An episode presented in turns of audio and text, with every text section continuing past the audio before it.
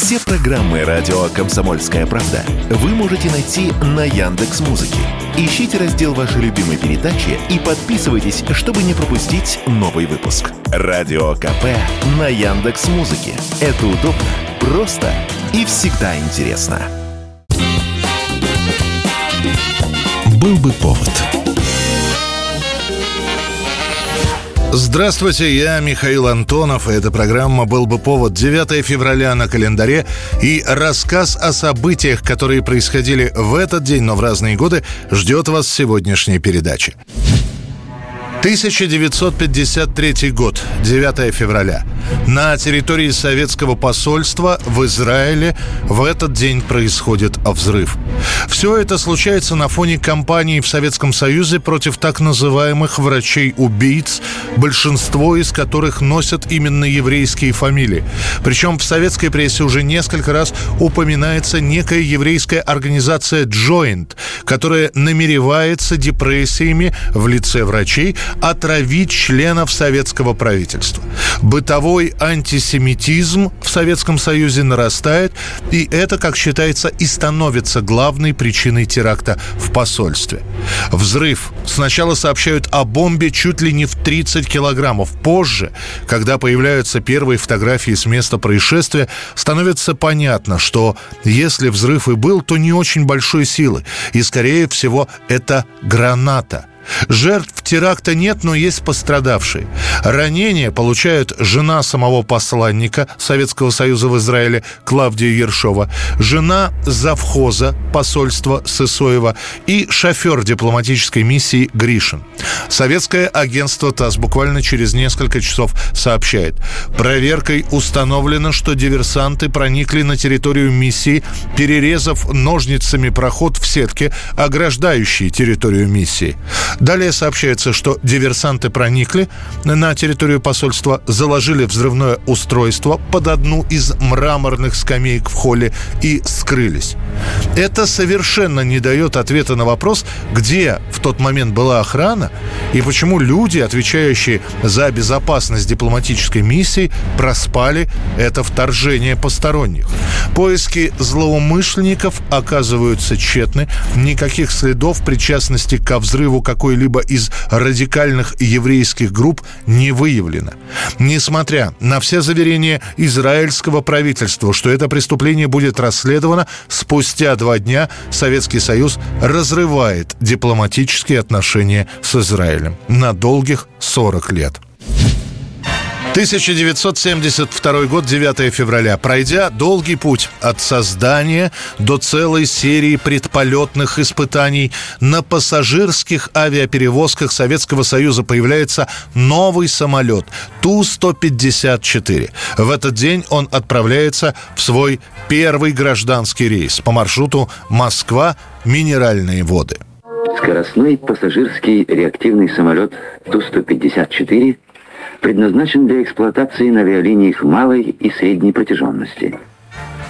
Почти 10 лет с момента создания в 63-м и до ввода в эксплуатацию.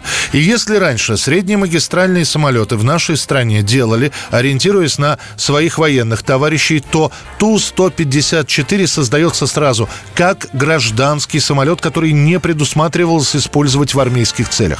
Однако все идет не совсем гладко.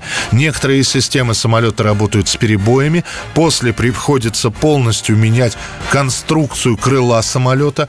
На салоне в Париже наш Ту-154 оказывается в тени французского «Конкорда» и самого популярного 747-го «Боинга». И снова доработки. Специально для этого самолета делают оригинальную трехдвигательную схему.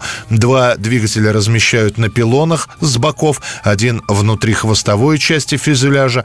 Машину сознательно создают с избытком тяги, что делает Ту-154 не слишком экономичным. Расход керосина чудовищный. Но зато самолет может садиться везде и при любом климате. Чистый кондиционированный воздух в салонах способен вызвать не только крепкий сон, но и неплохой аппетит. И это, как видите, учтено. Внимательные стюардессы предложат ветчину, дичь, фрукты и, конечно, знаменитую зернистую икру.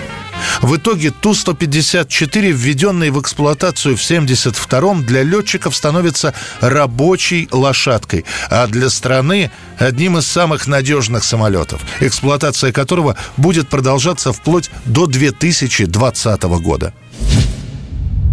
9 февраля 1998 года в Грузии происходит покушение на главу государства. Из гранатометов и автоматов обстрелян кортеж Эдуарда Шеварнадзе. Происходит это все практически в центре Тбилиси, на набережной реки Куры поздно вечером. Сам Шеварнадзе возвращается в свою резиденцию, когда начинается обстрел кортежа. Первым же выстрелом из гранатомета подбивается головная машина. Кортеж с охраной ехал в ней. На автомобиль Шеварнадзе, который чудом избежал столкновения с первой машиной, обрушивается шквальный огонь. Охрана, сопровождающая президента Грузии, выскакивает из джипа и начинается 10-минутная перестрелка. Погибает один из охранников, выстрелом убит спецназовец. Со стороны нападавших тоже сообщаются есть потери. На месте найден один труп. Остальные, около 15-20 человек, сумеют скрыться.